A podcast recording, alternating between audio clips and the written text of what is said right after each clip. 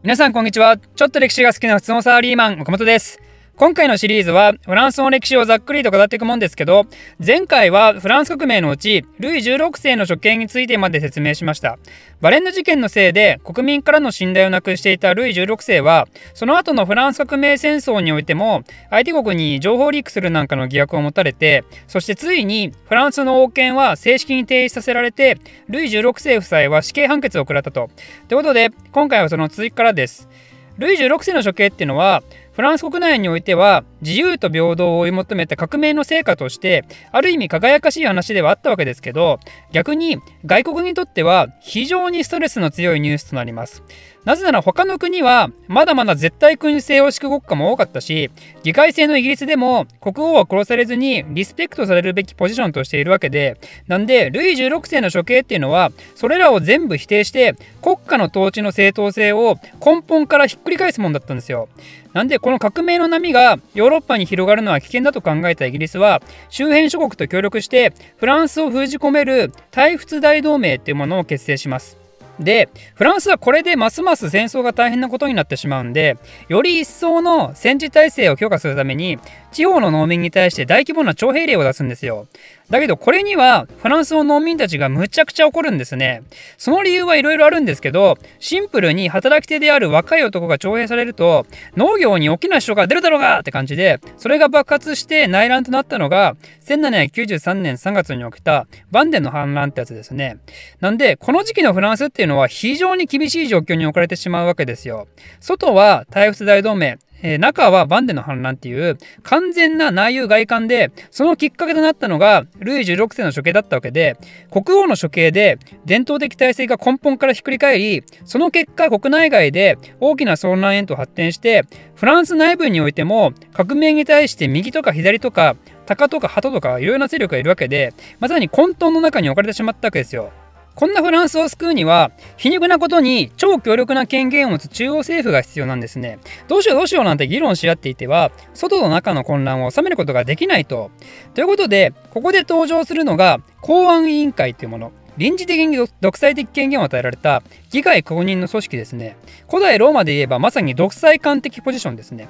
普段は執政官がトップだけど国がやばい時だけ現れる存在であると。でその公安委員会のメンバーも紆余曲折していくんですけど最終的にその中でもトップに躍り詰めたのがジャコバン派、まあ、厳密には山岳派ですけどそのトップであったロベスピエールなんですね。ロベスピエールの言い分としてこういった非常時においては恐怖こそが必要なのであるって言うんですよ。とんでもないこと言いますよね。ただし恐怖だけでは単なる暴力なんで恐怖と徳を兼ね備えることが必要であると。その2つを兼ね備えた超スーパーマンこそが私なのであるってことでロベスピエールの主張に反対する人物や革命に反発する勢力に対して徹底的な弾圧をしていくことになるんですね。これこそ悪名高い強制時ってやつですその被害者は裁判なしで処刑された人を含めると約4、5万人とのことです。これとんでもないですからね、マジで。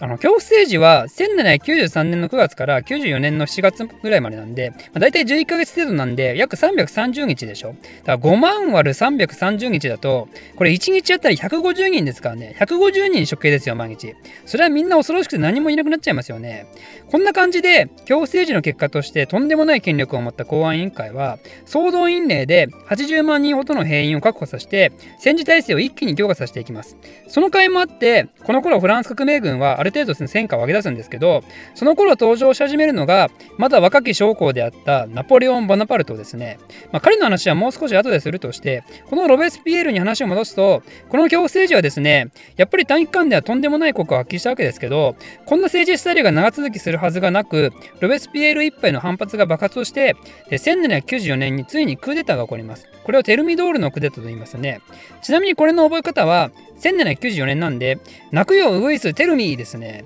あの、表政治の終焉でむせびなくロベスピエールの声を聞かせておくれみたいなね。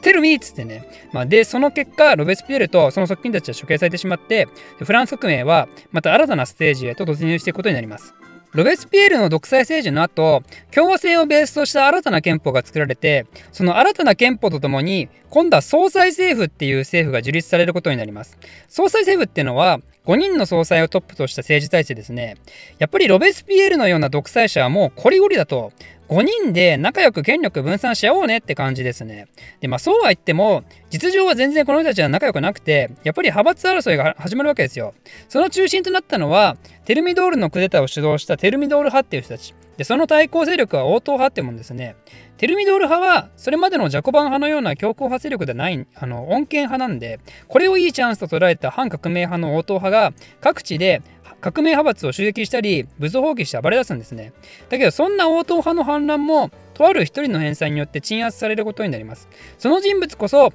あの、ナポレオン・ボナパルトってさっきも出てきましたけどね、これによってナポレオンはどんどん国内で注目を高めていって、そしてテルミドール派のトップにも気に入られて、さらにその名声を上げることになるイタリア遠征の司令官として抜擢されます。思い出してほしいんですけど、この時まだ国外とはバリバリ戦争中ですからね。で、そのイタリア戦争では、ナポレオンは各地で勝利を収めて、フランスでは大英雄としてのポジションを確立させます。その大英雄イメージの代名詞としては、まさにこのイタリア遠征の時に描かれた、ナポレオンのアルプス越えのあの絵画なわけですね。まあでもこの絵はほとんどブランディング目的で美化されていて、リアルなナポレオンとしては、この絵画ほどかっこよくないんですけどね。まあ、白馬じゃなくて乗ってたのはラバって話ですしね。イタリア遠征の後は、ナポレオンは対イギリス戦略としてエジプト遠征に向かいます。イギリス戦略なのにエジプトとはこれいかにと思うかもしれませんけど、イギリスはインド植民地との貿易でクソほど儲かってたんで、その中継地のエジプトを潰そうとしたんですね。だけど、これは最初の頃はうまくいってたんですけど、イギリスが途中で介入してくると、あんまり勝てなくなってきてしまって、エジプトで大きな足止めを食らうんですね。で、そんな中でナポレオンに一大マル秘ニュースが飛び込んできます。それは何かというと、どうもフランス国内が今非常にきな臭いことになっていると、総裁政府を倒して、また新たな勢力を立ち上げようとしている人物がいると、その人物こそ、あのフランス革命の始まりで国民議会を立ち上げたアベ・シェイエス。彼は5人の総裁の1人だったんですけど、やっぱ5人もいたらまとまんねえなと思ってて、もうこの政府ぶっ壊すかっつってクーデターを契約したんですよ。だけど彼はクーデターを起こすのに必要不可欠な武力を持ってなかったんで、それに最適だったナポレオンに声をかけたんですね。この情報を得て、ナポレオンはエジプトで奮闘するフランス軍を置いて、さっさとフランスへ戻ります。で、ナポレオンがフランスに帰国した1799年の11月、アベシイエスは議会を招集して、その人たちの目の前で、今日で総裁電話解散っていうクーデター計画を発表して、そしてナポレオンが軍隊へ決れて、じゃじゃーんと登場して、クーデターは無事完了したということですね。